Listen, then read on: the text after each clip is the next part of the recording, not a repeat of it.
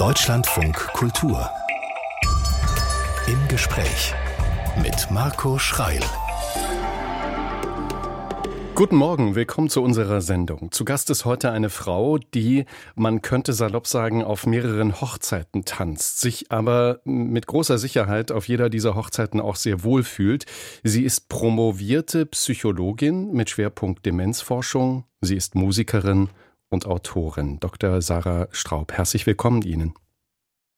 Hallo, ich freue mich sehr, hier zu sein. Müssen Sie eigentlich das eine machen, um das andere zu vermissen? wow, das ist eine tolle Frage. Vielen Dank. Ähm, vielleicht tatsächlich ja. Also äh, die Vielfalt meiner Tätigkeiten macht es mir natürlich besonders leicht, immer mit viel Leidenschaft dabei zu sein. Mein Alltag ist sehr, sehr abwechslungsreich und ich genieße das sehr. Hm. Muss da so Struktur von Ihnen rein oder kann es einfach passieren? Ich brauche wahnsinnig viel Struktur und ich brauche wahnsinnig viel Disziplin, sonst wären diese unterschiedlichen Berufe nicht gleichzeitig möglich. Also das ist schon sehr herausfordernd, aber ähm, es gelingt mir irgendwie, weil ich wahnsinnig straight äh, Prioritäten setze und ähm, ich jeden dieser Teilbereiche wahnsinnig liebe. Sarah Straub ist zu Gast bei uns und ich habe gerade gesagt, drei Berufe, drei Tätigkeiten in diesem einen Leben. Sie haben gesagt, es geht nur mit richtiger Struktur. Lassen Sie uns doch mal strukturiert anfangen und als erstes über die Psychologin reden, über die Frau, die sich also mit Demenz beschäftigt. Habe ich nur den Eindruck, Frau Straub, oder wird das Thema in den letzten Jahren, wird es immer prominenter und wird es immer sichtbarer? Ähm, der Eindruck ist richtig. Also zum einen ähm, haben wir heute bessere Möglichkeiten, die Erkrankung überhaupt zu erkennen, so dass wir den Eindruck haben, es gibt mehr Menschen, die an Demenz erkranken, aber eigentlich, ja, wir erkennen sie besser und es gibt natürlich mehr Menschen, die älter werden dürfen, die hoch betagt sind. Ähm, das bedeutet, dass wir mit Demenzerkrankungen immer mehr umgehen werden müssen. Und naja, wir wissen alle, auch der demografische Wandel ist ja längst passiert. Wir haben über 30 Millionen Menschen in Deutschland, die über 50 Jahre alt sind. Diese Menschen werden alle älter werden und wir sind, egal wie gesund wir leben, nie ganz davor sicher, an Demenz zu erkranken, weil das eine wahnsinnig komplexe, multifaktorielle Erkrankung ist. Deswegen glaube ich, ich bin mir sicher, jeder von uns muss unbedingt etwas drüber wissen, damit wir, wenn es in der Familie oder im nahen Umfeld vorkommt, damit umgehen können und den Betroffenen auch naja, ein gutes Leben ermöglichen können. Mhm. Sind die Menschen auch mutiger geworden, darüber zu reden, als vor 30 oder 40 Jahren?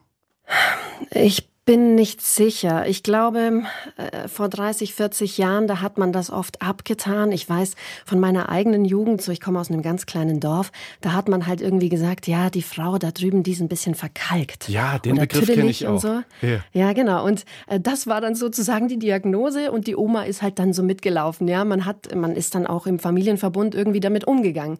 Ähm, Heutzutage haben die Menschen schon sehr viel Angst vor dieser Erkrankung. Also ich finde, es ist ein wahnsinniges Tabu. Ich bin jeden Tag damit beschäftigt, auf der Bühne oder in der Klinik den Menschen Mut zu machen, damit umzugehen, weil wir gar keine andere Wahl haben. Und wir auch endlich mal begreifen müssen, dass auch jemand mit geistigen Beeinträchtigungen immer noch ein Mensch ist, der es hm. wert ist, dass man sich um ihn bemüht. Und wenn in der Familie eine Krebserkrankung stattfindet, also in, in der Vorbereitung, wir haben uns in der Redaktion darüber unterhalten, äh, zu sagen, ich habe Krebs oder Mutter hat Krebs, dass das viel leichter fällt, sich das von der Seele zu reden, als zu sagen, Vater ist dement? Absolut. Man schämt sich dafür. Ich stelle mir ganz oft die Frage, warum ist das so? Definieren wir uns sehr, so sehr über unseren Geist, über unseren Kopf, dass wir uns schämen, wenn der nicht mehr funktioniert? Und warum schämen wir uns? Warum ist das so? Das ist etwas, ähm, was ich jeden Tag erlebe, dass die Familien das verschweigen, im Freundeskreis, im Kollegenkreis. Und das hat natürlich wahnsinnig negative Konsequenzen, weil die pflegenden Angehörigen, die ganzen Familien, die isolieren sich, die vereinsamen anstatt dass sie offen damit umgehen und auch ihren äh, Mitmenschen zumuten, auch damit umzugehen. Haben Sie eine Antwort darauf, woher diese Scham kommt und warum man als Betroffene oder Betroffener über diese Scham nicht drüber springen kann? Ja, ich glaube schon, ich gerade in der heutigen Zeit, das klingt jetzt ein bisschen platt, aber ich meine, wir leben in einer Leistungsgesellschaft und da muss man funktionieren und wer an einer Demenz erkrankt, funktioniert nicht mehr. Und man verändert sich natürlich auf vielfältige Weise, man braucht dann Hilfe im Alltag, das ist irgendwie traurig und schambehaftet und äh, man wünscht sich ja eigentlich eine Welt, in der man die Menschen da auffangen kann. Aber mhm. es ist noch ein weiter Weg, glaube ich. Sie haben gerade gesagt, dass es ähm, eine Unzahl oder eine große Zahl von äh, Möglichkeiten gibt, Demenz festzustellen. Ähm, wie, wie machen Sie das denn in Ihrer, in Ihrer täglichen Arbeit? Ja, also ich leite eine Demenzsprechstunde am Universitätsklinikum Ulm. Dort haben wir die Möglichkeit, ganz differenziert die Diagnose zu stellen, was auch wichtig ist. Ja, also wir machen dann ein Bild vom Kopf, um uns das Gehirn anschauen zu können. Wir machen so kognitive Tests, um zu schauen, wie ist das Gedächtnis, die Aufmerksamkeit, die Konzentrationsfähigkeit, wo hakt's. Ähm, wir machen Laboruntersuchungen, wir sprechen mit den Familien ganz ausführlich über die Veränderungen. Also wir haben viele Möglichkeiten, die brauchen wir auch, um eine wirklich gute Diagnose zu stellen, weil Demenz ist ein Überbegriff für ultra viele unterschiedliche Erkrankungen. Also wenn man es ganz genau nimmt, gibt es über 50 unterschiedliche Formen. Und äh, wir wollen wissen, welche Form ist es genau, um den Menschen dann auch bestmöglich helfen zu können. Die meisten Leute haben ja immer noch so im Kopf, Demenz ist gleich Alzheimer und das stimmt einfach nicht. Ähm, ich würde mir wünschen, dass wir auch da ein bisschen besser aufgeklärt sind. Hm, aber es gibt jetzt keine äh, sanfte Demenz und heftige Demenz, oder? Also wenn Demenz, dann ist es immer schlimm. Ähm, jetzt müssen wir über den Begriff schlimm reden. Hm. Also ich, ich finde, ein gutes Leben ist auch mit einer Demenz möglich und ich finde, es gibt auch sanfte Verläufe, mhm. aber das äh, erlebt natürlich jeder anders. Ja, es gibt Menschen, die verzweifeln schier, wenn der Papa oder die Mama sich verändern und immer mehr Hilfe brauchen, weil das natürlich auch eine Rollenumkehr in der Familie bedeutet. Der Mama, äh, die Mama, der Papa kann nicht mehr für mich da sein, aber ähm, vielleicht leidet der Betroffene gar nicht so sehr drunter, weil er die Veränderungen nicht so sehr bemerkt. Grundsätzlich gibt es Demenzformen, die natürlich fortschreitend sind und die auch irgendwann in einer richtigen Pflegebedürftigkeit und im Tod enden, so wie die Alzheimer-Demenz. Das ist natürlich schlimm. Das äh, kann ich nicht schönreden, auch wenn ich immer versuche, ein positives Bild zu zeichnen, weil ich mir halt wünsche, dass die Menschen mutig sind, damit umzugehen. Aber ja, Demenz ist schon schlimm. Das ist toll, Frau Straub, dass Sie das ansprechen, dass es ja zwei Seiten dieser Demenzmedaille gibt, nenne ich es jetzt mal, nämlich die Betroffenen, die aktiv betroffen sind und die Betroffenen, die passiv aktiv betroffen sind, weil sie ähm, Partnerinnen und Partner, Kinder sind oder Nachbarinnen und Nachbarn, die sich drum kümmern. Und ich habe da meine eigene Erfahrung gemacht und habe festgestellt, dass wir in Deutschland irgendwie hinken dabei. Ist, bin, ich, bin ich eine Ausnahme? Oder also, dass wir es nicht hinbekommen, die passiv Betroffenen, die Angehörigen, so zu unterstützen, dass die das hinbekommen?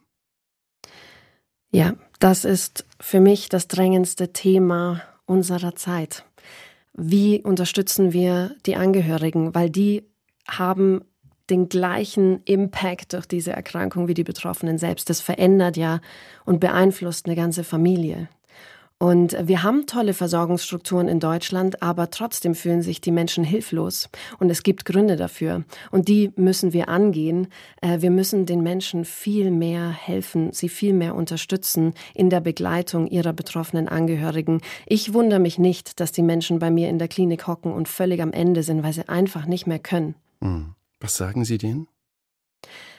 Ähm, dass sie sich ein Unterstützungsnetz basteln müssen, dass man das nicht alleine schafft, dass es okay ist, sich Hilfe zu suchen und dass es auch okay und sogar wichtig ist, diese Hilfe einzufordern, sich nicht abwimmeln zu lassen von Ärzten und anderen äh, Menschen des medizinischen Versorgungssystems, sondern zu fordern, ich brauche Hilfe jetzt.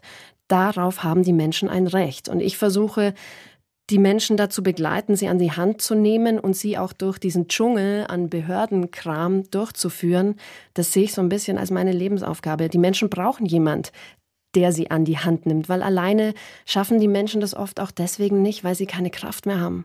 Es kostet so viel Energie, jemanden zu begleiten, der sich stetig verändert, der auch verletzend ist, ja, durch die Erkrankung. Das ist, das ist ja so vielschichtig, was eine Demenz bedeutet. Das schaffen die Menschen nicht allein und das müssen sie auch nicht. Mhm. Ich habe mich lange nicht getraut, diesen Satz auszusprechen. Ähm, sie oder du muss dir wichtiger sein als gesunder Mensch und betreuender Mensch, als die anderen es dir sind. Ich habe das für mich selbst irgendwie festgestellt, zu sagen, wenn die Lokomotive nicht stark genug ist, dann kann die Lokomotive da auch diesen erkrankten Zug nicht ziehen. Ähm, genau. Sehen Sie es auch so? Absolut. Also viele Angehörige laufen Gefahr, selbst krank zu werden, weil die Überforderung zu groß ist. Und äh, diese Menschen haben keine Lobby. Mhm. Es gibt niemanden, der sie auffängt. Und deswegen müssen wir darüber sprechen in der Öffentlichkeit. Frau Straub, ich habe auch das Gefühl, dass wenn wir über Demenzerkrankungen sprechen, wir immer mehr auch über jüngere Menschen sprechen und gar nicht über diese Dame, die wir gerade beschrieben haben, so wie Sie es auch wahrgenommen haben, ähm, Oma verkalkt. Ne? Und da haben wir ein Bild, ja. Oma ist 75 aufwärts. Ähm, so ein Bild von, vom Schauspieler Bruce Willis zum Beispiel habe ich im Kopf. Der Mann ist noch verhältnismäßig jung für so eine Erkrankung. Kriegen, kriegen Menschen diese Demenzerkrankungen immer früher? Ja, auch da liegt es daran, dass wir sie halt besser erkennen. Also ich bin in der Klinik tatsächlich in der Forschung spezialisiert auf Jungerkrankte. Ähm, diese Form, äh, Demenzform, die ich bearbeite, ist die sogenannte frontotemporale Demenz. Die geht einher mit Verhaltensauffälligkeiten, Wesensänderungen oder Sprachstörungen. Die hat man früher einfach gar nicht erkannt. Die Leute sind in den Psychiatrien gelandet, weil man dachte, die hätten äh, eine Schizophrenie oder eine schwere Depression. Dabei war es eine Demenz. Heute können wir die Erkrankung gut diagnostizieren und Bruce Willis ist tatsächlich der prominenteste Fall auf der Welt im Moment mit dieser Erkrankung.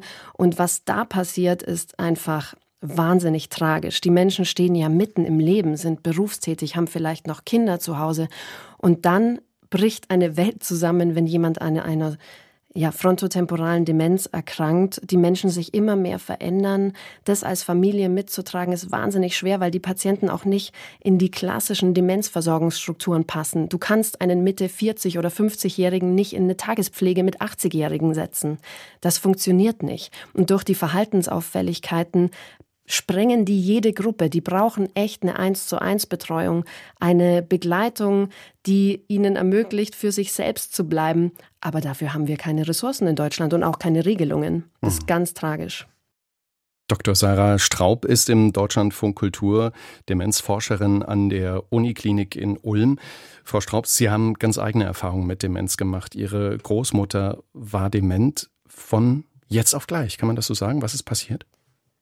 Ja, genau. Äh, bei ihr war die Demenz tatsächlich eine Folge einer Hirnblutung. Das nennt man dann vaskuläre Demenz, ist auch relativ häufig bei älteren Menschen und hat sie von jetzt auf gleich aus dem Leben gerissen. Also sie war eigentlich komplett selbstständig und äh, am nächsten Tag war sie pflegebedürftig. Und das war für mich sehr prägend, weil ich diese Frau wirklich heiß und innig geliebt habe. Wir standen uns sehr, sehr nah. Und deswegen wollte ich mich gern selbst um sie kümmern, bin kläglich gescheitert als pflegende Angehörige, das kann ich jetzt ganz offen sagen, und hat mich dazu erst gebracht, in diesen Bereich auch beruflich zu gehen. Also damals, äh, da war ich Anfang 20, da wollte ich natürlich Musikerin sein und nur Musikerin. Und mein Psychologiestudium war ein Alibi-Plan B, äh, falls es nicht klappt. Mhm. Und äh, durch die Erkrankung meiner Oma wurde alles anders. Sie haben das aufgeschrieben, wie meine Großmutter ihr Ich verlor, heißt das Buch. Und Sie haben gerade gesagt, Sie seien kläglich gescheitert. Was haben Sie versucht und was haben Sie nicht geschafft?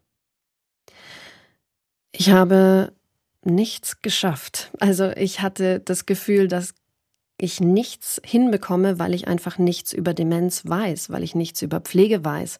Meine Oma war überall hilflos.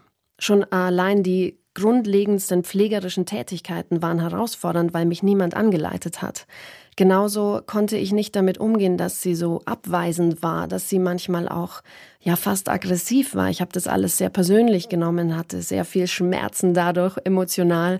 Ich ähm, wollte so gern für sie da sein. Ich habe es auch nicht geschafft, ihr Lebensqualität zu erhalten. Sie war den ganzen Tag immer verzweifelt mit dieser Erkrankung und niemand konnte mir helfen, dass es ihr besser geht. Das war einfach wahnsinnig anstrengend und ich äh, wusste, das kann ich nicht so stehen lassen. Deswegen bin ich dann eben im Studium schon äh, in Richtung Demenz gegangen, weil ich einfach verhindern wollte, dass es anderen Menschen auch so geht wie mir und habe versucht, dann so viel wie möglich zu lernen über die Erkrankung. Jetzt konnten Sie in diesem Fall diese Demenz ja nicht mehr verhindern. Und die Geschichte, die Sie jetzt erzählen, ähm, geht wahrscheinlich vielen genauso nah wie mir auch, weil Sie das genauso erlebt haben, dass Sie von Ihren demenzerkrankten Angehörigen Geschichten hören, die definitiv nicht wahr sind, die nicht stimmen und es aber selbst nicht schaffen, sich auf diese Ebene, ich sag mal, auf diesen Film einzulassen. Hm, es muss ja also einhergehen, sich auch um ihre, ihren 20-jährigen Kopf damals zu kümmern und um die Köpfe vieler Menschen, die betroffen sind. Also wir müssen es, ja. wir müssen es ja auch irgendwie anders therapieren, oder? Ist das ein, muss es ein, ein Miteinander sein? Muss man gemeinsam dahin gehen und Oma eben nicht bei Ihnen abliefern? Ja, natürlich. Man muss gemeinsam hingehen, damit wir ähm, darüber sprechen können, gemeinsam, wie wir Situationen besser ähm, durchleben können, wie wir besser mit der Erkrankung umgehen können und wie wir auch besser mit den Betroffenen selbst umgehen können. Ähm, das geht nur im Verbund und das geht nur ähm, innerhalb eines Netzwerkes an Menschen, die sich kümmern. Was würden Sie sich selbst heute sagen zu der Idee, Großmutter zu Hause wieder zu integrieren, weil das haben sie versucht und auch diese Geschichte haben sie wahrscheinlich hundertfach gehört und das haben Menschen selbst so getan und erlebt. Was würden Sie sich sagen? Ich nehme Oma mit nach Hause. Das klappt schon. Ähm, ich würde sagen, es ist okay, die Erfahrung zu machen, dass es nicht funktioniert. Dass das schlechte Gewissen, das man hat, wenn man merkt, dass die häusliche Betreuung und Pflege nicht klappt, dass es nicht sein muss. Ähm, es gibt den Moment, wo es einfach zu Hause nicht mehr geht. Und dafür gibt es dann, naja, alternative Wohnformen, wo man das Vertrauen haben muss, das Vertrauen haben darf, dass es den Menschen dort auch gut geht. Das Thema Pflegeheim zum Beispiel ist für viele ja auch ein absolutes Tabu, weil man Pflegeheim assoziiert mit Verwahrstation. Mhm. Aber es gibt Menschen in Deutschland, die sich sehr liebevoll bemühen um Menschen, die wirklich dafür sorgen wollen, dass die Betroffenen dort ein neues Zuhause finden. Und dieses Vertrauen müssen wir haben und dann diesen Weg auch gehen, ohne uns schlecht zu fühlen. Und wie sagt man das den Nachbarinnen und Nachbarn, die mit dem Finger auf einen zeigen und sagen, es ist doch deine Mutter? Ja, das ist tatsächlich ein großes Problem. Ich meine, das unterstützt und fördert ja nur dieses Tabu, ähm, dass man dann nicht drüber spricht. Im Endeffekt kann man die Menschen nicht, ähm, nicht umstimmen, bis sie die Erfahrung halt selbst machen. Ja. Und die Wahrscheinlichkeit ist hoch, dass sie dann selber mal die Erfahrung machen, wie schwer es ist, jemanden zu begleiten. Und das Begleiten auch heißen kann und das Liebe auch heißen kann, loszulassen. Und dieses Loslassen bedeutet aber nicht, dass ich den Menschen alleine lasse. Mhm. Sarah Straub, das war der zweite Teil der beruflichen Karriere schon, die Autorin, die also was aufgeschrieben hat.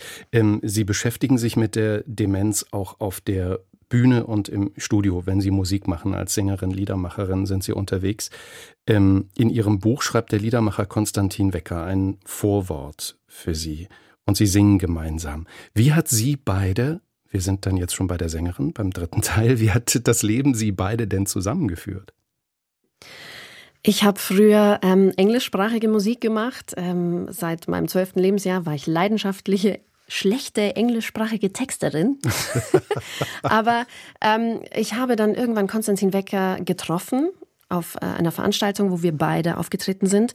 Und er hat mich ehrlich gesagt umgehauen. Ich habe ihn auf der Bühne gesehen und mir gedacht, oh mein Gott, das will ich auch. Das war einfach mind-blowing. Ich dachte vorher immer, ich möchte die große Popshow und Gedöns und Entertainment. Und Konstantin steht einfach auf der Bühne und lässt seine schönen Lieder und großartigen Texte für sich sprechen und besticht einfach mit seiner Haltung und seiner Aura. Und ähm, das war in dem Moment für mich lebensverändernd. Ich habe meine englischsprachigen Texte und Lieder in die Tonne gekloppt und habe ähm, angefangen, mit ihm zusammenzuarbeiten. Er hat irgendwas in mir gesehen und wollte unbedingt, dass ich mutig werde, Deutsch zu texten. Er hat mir quasi alles beigebracht, um das zu können. Und dafür bin ich ihm auf ewig dankbar. Er ist wirklich ein großer Mentor und Freund für mich. Und ähm, jetzt fühle ich mich in dieser Liedermacher-Ecke sehr, sehr, sehr wohl. Hm. Und wie es klingt, wenn Sie gemeinsam Musik machen, das hören wir uns jetzt an. Schwei Schwalben heißt das Lied, das Sie gemeinsam mit Konstantin Wecker singen. Und das Thema Demenz, wenn ich das richtig rausgehört habe, wird doch auch besungen, oder? Genau, das Lied ist quasi meine Hommage an pflegende Angehörige. In diesem Lied geht es um ein Ehepaar, wo der eine an Demenz erkrankt ist. Und es geht um diesen Abschied, den man eben erlebt, den langsamen Abschied und die vorweggenommene Trauer. Aber dieses Lied ist auch ein Lied über eine große Liebe und diese Liebe geht nicht weg, wenn einer an Demenz erkrankt. Sind Sie eine starke Person, Frau Straub? Puh, schwere Frage. Ich glaube, ich bin eine starke Person, wenn ich in meiner Rolle bin der fürsorgenden ähm, Demenzexpertin.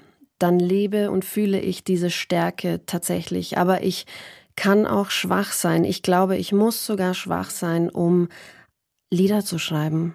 Ich brauche eine ganz arge Sensibilität, um die Emotionen zu spüren, die ich brauche, um zu komponieren.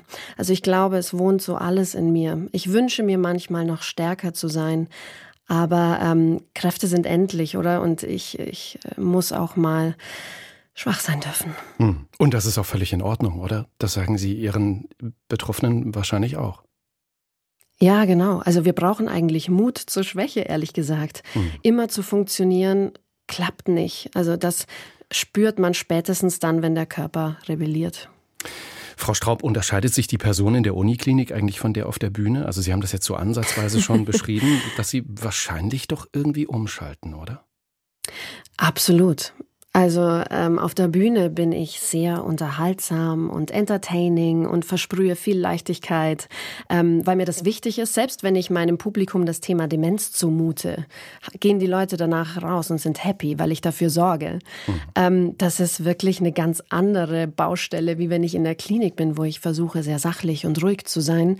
Ähm, das ist alles ich. Also ich äh, verstelle mich weder auf der Bühne noch in der Klinik, aber manchmal gehe ich nach Hause und kriege echt einen Knall, weil ich nicht mehr weiß, was jetzt gerade wo ist. Also es ist schon herausfordernd. So, und auf der Bühne klingen Sie gerade so?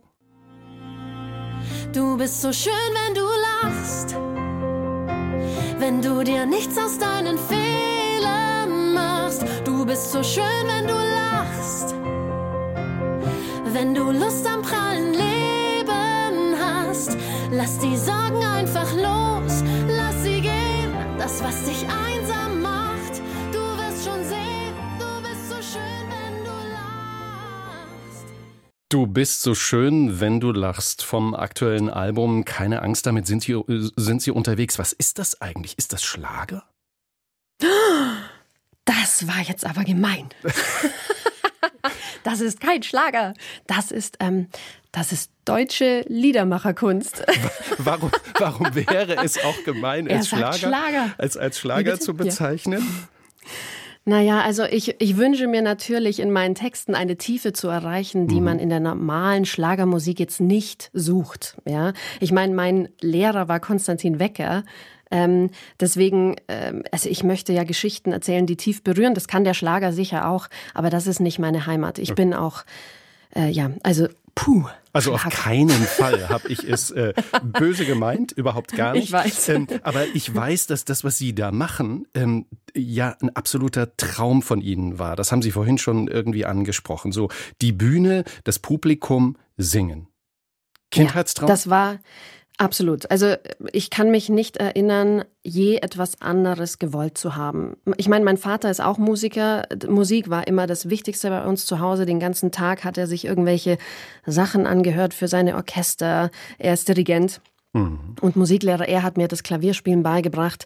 Ähm, ich, und ich habe halt schon ganz früh gemerkt, äh, wie viel das mir gibt, zu singen und dann auch äh, zu komponieren. Das war einfach für mich, ich wusste, das ist meine Berufung. Egal was passiert, das muss ich machen. Und ich will auf die Bühne, ich will den Menschen etwas geben, ich will sie unterhalten, ich will, dass sie glücklich sind nach den Abenden mit mir. Und ähm, das hat sich bis heute nicht verändert. Hm. Ähm, Sie singen von Einsamkeit, Sie singen von Tod, von diesen schwierigen Themen. Ist das Ist das eine Art Therapie? Also ist das, ich versuche wieder den Bogen zu bringen zu unserem Anfang, ist es etwas, was sich jemand gönnen und zulassen sollte, um so eine, so, so eine kleine Seelenmassage zu bekommen? Ja, das ist, das ist ein guter Ausdruck. Also ich glaube, man kann das beste Leben leben, wenn man sich seinen Ängsten stellt. Hm. Und wenn man auch diese schweren Themen im Leben zulässt, weil sie nun mal ein Teil davon sind. Und indem ich die auf die Bühne hole und in ähm, ja, schöne, gefällige Musik packe, nehme ich ihnen doch auch den Schrecken. Und äh, ich mache die Erfahrung, dass das Publikum genau das so erlebt und dass sie mir dankbar sind. Und das ist das Schöne an, die, an dieser Liedermacherei. Man darf über alles sprechen und singen und äh, die Menschen sind froh drum. Mhm. Und ich auch. Ähm, Sie haben das schon beschrieben, musikalische Familie. Wie war das zu Hause? Naja, also zum Beispiel, äh, mein Papa hat mir jeden Morgen vor der Schule um halb sieben, sieben Klavierunterricht gegeben, seit ich sechs Jahre alt war. Vor der es hat Schule? Jahre Genau, und ich möchte nur, nur betonen, dass es Jahre gedauert hat, bis ich gecheckt habe, dass das nicht bei jedem Kind so läuft. dass das dass mein Vater das einfach, ja, also für mich war das total normal, aber jetzt mit äh, Abstand denke ich mir natürlich, wie, wie verrückt war das eigentlich? Da war er echt knallhart. Aber er hat natürlich äh, auf ein äh, auf, ist auf ein Kind getroffen, das eine intrinsische Motivation dafür hatte. Es hat mir wahnsinnig viel Spaß gemacht. Es hat sich nie angefühlt, wie ich muss jetzt mhm. Klavier spielen. Genau. Und dann, äh, naja, den ganzen Tag war Musik im Haus und mein Papa hat auch viel Zeit damit verbracht, mir seine Lieblingsplatten vorzuspielen. Also Bob Dylan zum Beispiel ist der Künstler meiner Kindheit, weil mein Vater den so verehrt hat und er hat mir dann immer erzählt, wie man die Texte irgendwie zeitgeschichtlich einordnen kann und so. Und das fand ich halt wahnsinnig geil, weil ich mir dachte, okay, wow, es ist eigentlich in, im Endeffekt nur Musik, aber es ist irgendwie auch echt irgendwie, es hat Relevanz. Der hat über Themen gesungen, die zeitgeschichtlich irgendwie in den Kontext einzuordnen sind, wie großartig. Und dann, ja, war ich schon beeindruckt und wollte das auch tun. Hm. Und wenn das so geil war, wie Sie es gerade genannt haben, wie, wie kam das dann, ähm, dass, dass Sie doch irgendwie gesagt haben, ich werde, ich werde Psychologie studieren und eben nicht losziehen eine, mit einer kleinen Band, mit so einer Top 40 Band über die Dörfer ja, ziehen, Musik machen und. Das habe ich schon gemacht, das habe ich schon gemacht. Aber ich meine, jetzt unter uns gesprochen, im Radio, hat mein Vater natürlich immer schlecht Geld verdient. Also als Musiker hat man es ja nicht leicht. Und äh, das hat dann schon dazu geführt, dass ich mir dachte, okay, ich brauche noch irgendwie ein Standbein, daneben, falls die Karriere nicht funktioniert, dass ich von etwas leben kann.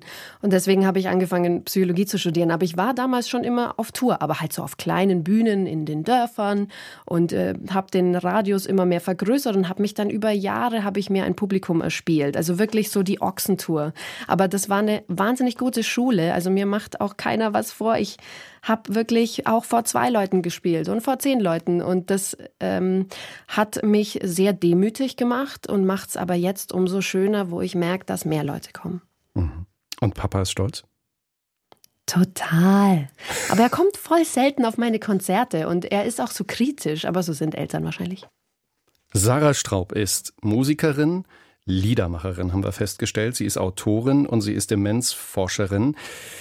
Frau Straub, ich habe das Video dieser alten Dame, der dementen Dame an Alzheimer erkrankt im Kopf, die vor sich so nah hin vegetiert, die in diesem Stuhl sitzt, die aber, wenn man ihr die Musik von Schwanensee vorspielt, sofort erwacht. Ich weiß nicht, ob Sie dieses Video kennen, die macht so Arm- mm, und Beinbewegungen, als würde sie auf der Bühne stehen, wie früher eben als prima Ballerina und sie tanzt dann auf ihre Art und Weise. Wie viel Macht wie viel Einfluss hat die Musik, hat die Kunst auf Demenzerkrankte? Ja, das Schöne an der Musik ist ja, dass sie uns, wenn sie uns etwas bedeutet, uns emotionalisiert. Und sie ist jetzt als Hirnforscherin gesprochen, wahnsinnig komplex verarbeitet in unserem Gehirn und komplex eingespeichert. Also Musik, die uns irgendwie etwas bedeutet hat in unserem Leben, die ist so tief verankert im Kopf, da kommt die Demenzerkrankung kaum ran. Deswegen profitieren auch bereits schwer betroffene Demenzpatienten immer noch von ihrer Lieblingsmusik, weil sie sich dann wieder selber spüren für einen Moment und sich auch wieder für einen Moment ja fast an sich selbst erinnern können. Das ist genau das, was passiert ist in diesem Video, wo diese Frau dann ähm, fast wie auf der Bühne stehen scheint. Und das empfinde ich als magisch. Sowas erlebe ich ganz häufig. Ähm, man trifft kaum einen Menschen auf der Welt, glaube ich, der mit Musik nichts anfangen kann. Und so ist es eben bei den von Demenz Betroffenen auch. Und ähm, das ist ganz wichtig fürs Wohlbefinden der Leute. Man kann das sogar messen, ja, wie die Betroffenen sich entspannen und wie einfach ja, so ein Stück weit Lebensqualität für einen Moment wieder da ist. Und ich möchte die Menschen immer ermutigen, rauszufinden, welche Musik wirklich äh, den Leuten gefallen hat. Ich bin jetzt nicht so ein Fan davon, dass man ständig so alte Schlager in den Pflegeheimen spielt oder hoch auf dem gelben Wagen. Ja, ich glaube auch, wenn ich, ich mal eine gedacht. Ich hätte das jetzt sofort ja. so adaptiert. Das ist falsch. Ja, das ist nicht falsch. Ich meine, äh, stellen Sie sich vor, Sie sind irgendwie auf einer Party und da läuft dann eben so eine olle Kamelle, dann singt man mit, weil man es witzig findet und weil, weil man es kennt. Klar, und es gibt auch Leute, die lieben diese Musik, aber wir müssen schon auch den individuellen Musikgeschmack ein bisschen äh, in, äh, ja mit einbeziehen. Also zum Beispiel meine Oma, Jahrgang 1930, ja, die hat bei den alten Schlagern auch mitgesungen, aber wissen Sie, welches Lied sie wirklich geil fand? Hm. Ihr Lieblingslied war von Falco Out of the Dark. Ja, und ähm, das hätte sie hören wollen. Ja, oder? Hm. Finde ich auch. Und das mal, also da wünsche ich mir einfach individuell auf die Menschen eingehen und auch mutig sein. Ich bin schon in dem Pflegeheim gestanden und habe zu Elvis Presley mit den Leuten getanzt, ja. Also es muss nicht immer hoch auf dem gelben Wagen sein. Und erfragt man das dann noch in, auch in dieser Situation, wo man weiß, man fragt demenzerkrankte Menschen, was sollen wir denn hören oder muss ich es als gesunder Mensch dann doch bestimmen? Ja, normalerweise, also ähm, wenn ich mich bemühe als ähm, ja, Pflegeheimleitung oder die äh, Pflegekräfte, dann frage ich das von den Angehörigen ab. Was hat dieser Mensch gern gehört? Was hat ihm was bedeutet? Womit können wir ihn vielleicht kriegen, damit es ihm gut geht? Und ähm, ja, das passiert auch in den meisten Fällen. Das nennt man dann Biografiearbeit in der Pflege. Und das ist total sinnvoll. Und aber nochmal, ich muss echt ermutigen, individuell auf die Menschen zu schauen, weil jeder ist unterschiedlich. Also wenn ich mir zum Beispiel vorstelle, ich bekomme mal eine Demenz, mich braucht man wirklich nicht hinhocken zum Bingo spielen oder Puzzeln. Ja, es gibt auch Menschen, die lieber alleine sind. Ich werde lieber alleine sein wollen. Und ich möchte, dass dieser Respekt mir entgegengebracht wird und diese Augenhöhe, dass ich das dann auch darf. Das ist der Umgang damit. Haben wir ja. eigentlich irgendeine Chance, irgendwas gegen Demenz grundsätzlich zu tun? Oder ja. Ja. Auf jeden Fall. Man ist dieser Erkrankung nicht hilflos ausgeliefert, auch wenn sich so anfühlt. Es gibt ganz viele Lebensstilfaktoren, die zwar die Erkrankung nicht heilen, natürlich nicht, aber die schon den Abbauprozess verlangsamen können. Und äh, das sind die Maßnahmen, die man präventiv machen kann, um nicht zu erkranken oder wenn man eine genetische Prädisposition hat, es nach hinten zu verschieben. Zum aber Beispiel? das genauso hilft. Naja, ganz triviale Dinge, ehrlich gesagt. Also zum Beispiel regelmäßig Sport treiben, gemäßigt. Es reicht auch schnelles Walken. Es geht um die Regelmäßigkeit, ja. Dann sich geistig fordern, sich mit Dingen beschäftigen, die einem Spaß machen. Das ist wie Training fürs Gehirn. Ja, unter Menschen gehen. Es gibt wissenschaftlich gute Belege dafür, dass es einen Unterschied macht, ob ich vereinzelt lebe oder ob ich ein gut funktionierendes soziales Miteinander lebe. Ähm, gesundes Essen, ja, macht einen Unterschied. Ähm, sich ja, einfach beschäftigen, es gibt vieles, was man tun kann. Dann natürlich Risikofaktoren zu minimieren. Bluthochdruck sollte unbedingt gut behandelt werden von einem Arzt oder Diabetes, Cholesterin. Das sind Dinge, die Demenzerkrankungen begünstigen. Und die kann man eben sehr wohl kontrollieren. Frau Straub, Sie haben gerade angesprochen, dass wir zum Beispiel auf eine gesunde Ernährung achten sollen. Ich habe mir Ihr ähm, zweites Buch geschnappt, Wohlfühlküche bei Demenz. Worauf soll ich denn achten? Also der Fruchtsalat mit Frischkäsecreme, der würde mir auch gefallen. Also was, was sollen wir darauf, ähm, worauf sollen wir achten, wenn wir, wenn wir uns bewusst ernähren, um äh, Demenz vorzubeugen oder aber ähm, die demente Großmutter mit am Tisch sitzen haben? Ja, also grundsätzlich ging es mir in dem Buch darum, ähm, äh, auf die Bedürfnisse der Betroffenen einzugehen. Das Essverhalten verändert sich auf ganz vielfältige Weise durch Demenz und das wissen die Angehörigen oft nicht und das macht es dann zu Hause schwer. Deswegen habe ich versucht, in dem Buch alles zu erklären, was es zu wissen gibt, ähm, und ich äh, schreibe natürlich auch darüber, was gesunde Ernährung bedeutet, um auch den Hirnnervenzellen all das zu geben, was sie brauchen. Entweder vorbeugend, um nicht zu erkranken, was wir de facto nicht ganz verhindern können, aber Dennoch, wir können das Risiko reduzieren und auch wenn ich schon erkrankt bin, dass ich den Abbauprozess so ein bisschen verlangsamen kann. Und die Studienlage ist so eindeutig nicht, aber am besten wissenschaftlich erforscht ist die mediterrane Diät. Hm. Das ist schon mal ein ganz wichtiger Punkt. Also, dass man ähm, einfach frische Zutaten, keine industriell verarbeiteten Lebensmittel, sondern ähm, frisches Gemüse, Olivenöl, ein bisschen Fisch, Hülsenfrüchte, äh, ja, einfach die mediterrane Diät, jetzt ohne dass es äh, Nudeln jeden Tag bedeutet. Aber und dann kommt, kommt auch dieser ganz simple Hinweis dann von Ihnen, der Expertentipp, dass das ähm, äh, ein Gericht ist, der Blumenkohl-Kartoffeleintopf zum Beispiel, wenn die Betroffenen leichte Schluckstörungen haben. Genau, Schluckstörungen sind häufige Begleiterscheinungen im Laufe einer Demenzerkrankung und das macht das richtig gefährlich, weil natürlich die Gefahr besteht, dass die Leute sich verschlucken, dann entstehen unter Umständen Lungenentzündungen und daran versterben viele Demenzpatienten. Deswegen ist es wichtig, Schluckstörungen früh zu erkennen und auch die Ernährung dann umzustellen. Das heißt, die Konsistenzen anzupassen, ähm, weiche Sachen, homogene Konsistenzen. Und es geht im Endeffekt auch um Wohlfühlen. Also dieses Kochbuch habe ich geschrieben, damit man sich kleine Wohlfühloasen zu Hause bastelt, weil was kann ich denn noch gemeinsam Schönes erleben, wenn einer schwer krank ist? Na, das gemeinsame Essen ist vielleicht doch der kleinste gemeinsame Nenner. Mhm. Sarah Straub im Deutschlandfunk Kultur, Autorin, Liedermacherin, Psychologin und gerade in den Armnehmerinnen, wenn ich das mal so sagen darf. Bestimmt bei ganz vielen ist das so angekommen. Ich danke Ihnen sehr und wünsche Ihnen alles Gute. Danke Ihnen auch.